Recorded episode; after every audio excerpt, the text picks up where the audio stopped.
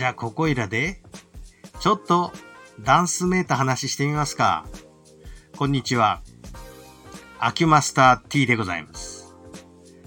えっとようやくダンスの話するんだけど、話だけごめんなさいね。話であのなんで私がダンスをしていたかしているのかじゃないなしていたになっちゃうかな。どうしても今踊れって言われてもそうか簡単にハードなダンスは無理ですわね。えっとそもそもダンスやったことなかった人です、えー、少なくとも高校はではないね、えー、大学に入ってからの話です、えー、大学に入った時にうーんまあアルバイトしますわね。アルバイトした場所がこれがディスコって場所なんですよ。えー、今でいうクラブですね。で、まあそこにバイトで入ったと。まあ、あ、ディスコっていう響きが我々ぐらいの年齢だと、えー、しっくりくるんですけれども。で、そのディスコのね、先輩方っつうのは結構、えーまあ、同じ大学生で先輩ですよね、バイト仲間の。に、えー、まず、その、バイト入った時に言われたのはですね、うーん、この、まあ、バイトするにあたって、とりあえず踊れなきゃしょうがないよ。まずダンス練習しろよと、こう言われたわけです。で、もう、全然ね、主体的にそのバイトに入ったんじゃなくて、友達にその誘われたっていうか、あそこでバイトしてみればって言われたんだねな。そのそいつに誘われたんじゃなくて、そいつに行ってみろよと言われて、でまあ私がそこ行ったわけです。そしたら、えーと、とりあえずさ、今さフロア係はいっぱいいるから、まずはあのカウンターに入ってって言われて、カウンターで。えー、飲み物を出すというお仕事に就いたわけですね、そこで。それで、えー、そうなんだけど、まあ、あのー、やっぱり、その、夜の仕事ですよね、えー、そういう仕事って。だからね、あのー、まあ、確かオープンがろくじぐらいだったと思うんですが、ろくじ頃って誰も入ってこないんですよ。回転突入するような人っていないわけです。だから、最初暇なんですよ。いちじかんにじかんぐらい。でしちじ頃からやおら人がやってくるんで、いちじかんぐらいは、あのー、まあ、音楽かけながら空回し状態なんですね。ダンスフロア空いてるわけです。ダンスフロア空いてるから、あの、バイトのみんながそこで、えー、練習をすると。で、音楽は普通に、あの、ディージェー の方がかけてるから、そこで、えー、一生懸命ダンスの練習をすると。でね、やったことないでしょ？最初からできるわけもないから、もう必死で練習というかですね、そこはやっぱり、あの、かっこ悪いの嫌だと思うから、一生懸命練習して人並みの感じで踊れるようにまずはなろうと。で、えー、いちじかんぐらいですね、えー、フロアで、えー、練習して、で、やっぱりその、バイトの先輩たちはね、慣れてるから、すごい、あのー、熟練の技を見せるわけですよ、当時だったらね。えー、そうですね。マイケル・ジャクソンが、えー、っと、ビリー・ジーンとかやってた頃ですよね。えー、なんかムーンウォークとかね、あとその前のあの ディージェー の方がね、あのロボットダンスとか教えてくれたりなんかしてですね、そういうようなダンスを一生懸命、えー、やってたんですが、で、まあ、ある日ちょっとそのあたりにですね、えっとまあ有名な映画です。フラッシュダンスっていうのはね見まして、フラッシュダンスのあの主人公ジェニファー・ビールスっていう人でしたけど、この人のダンスを見て、あ、あれすげえと思ったんだけど、あの最後にねちょっとブレイクダンスの要素入ってるのね。でちょっとあの有名なワンシーンがあるんですけど、ジェニファー・ビルスと友達がこうやって洗濯物を抱えて、えー、道路を歩いてたら、えー、路肩で、あのー、まあ、道で段ボールを敷いたところで、えー、ブレーキングやってる、まあ、ぐるぐる回ってる少年たちが映るわけですよ。その場面一生懸命見て、あ、こういうのいいよね、かっこいいよね、面白いよねって言って、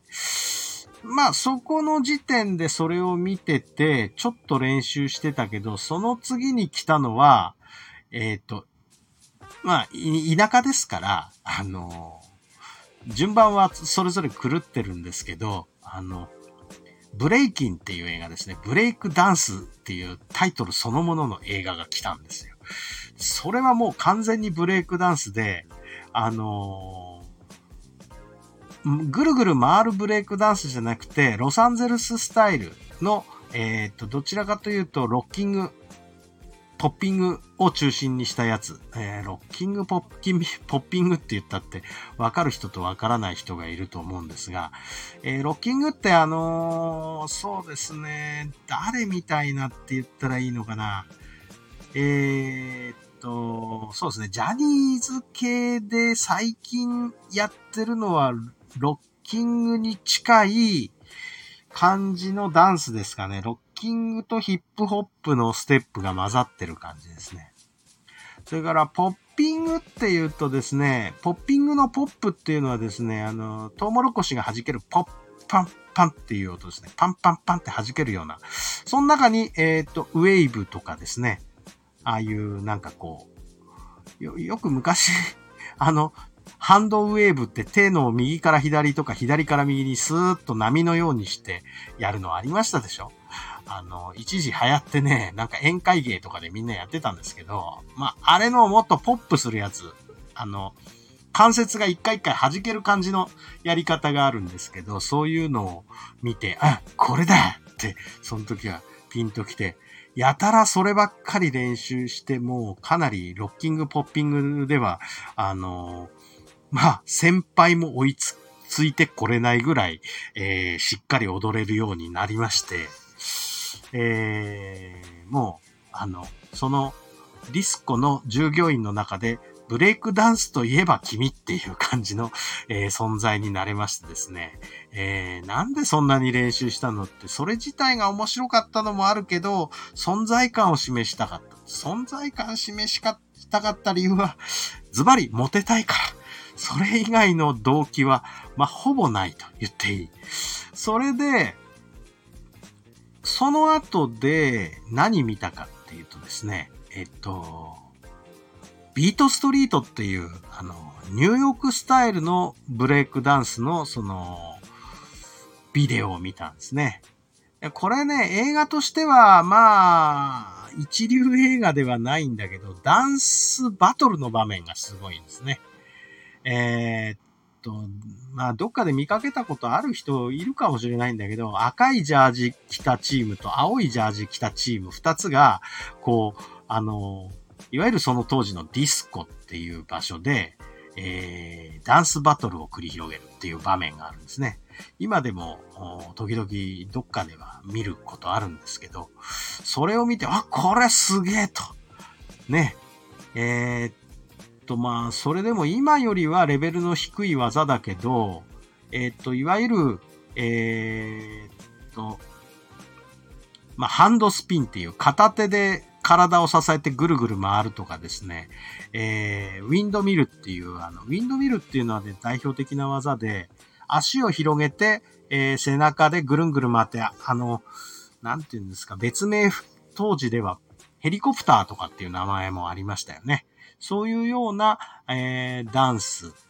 えー、なんか一、一説によると、あの、カポエラにヒントを得ているっていう話だったんですけどね。で、えー、っと、これの、あの、まあ、練習を、夜な夜な、あの、なんか、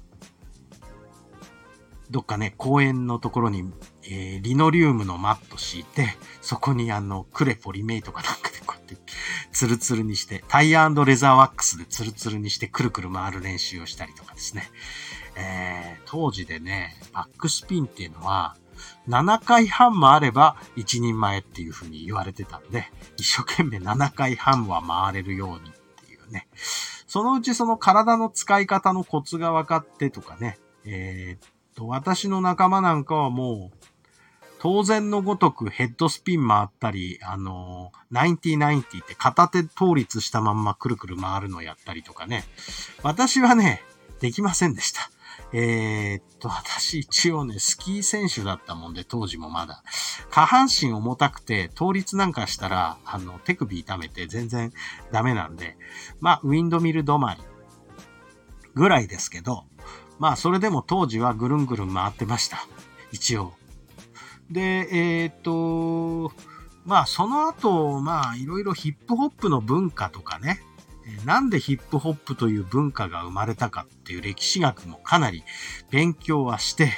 えー、まあ、平和的、その、構想の解決手段として生まれたこのブレイクダンスっていうのを、えー、誇りを持って踊ってたんですが、まあ、あのー、この辺の、話はまたね、すごい、あの、ディープな世界なんですよ。アフリカバンバータっていうね、えー、ニューヨークのギャングの、えっと、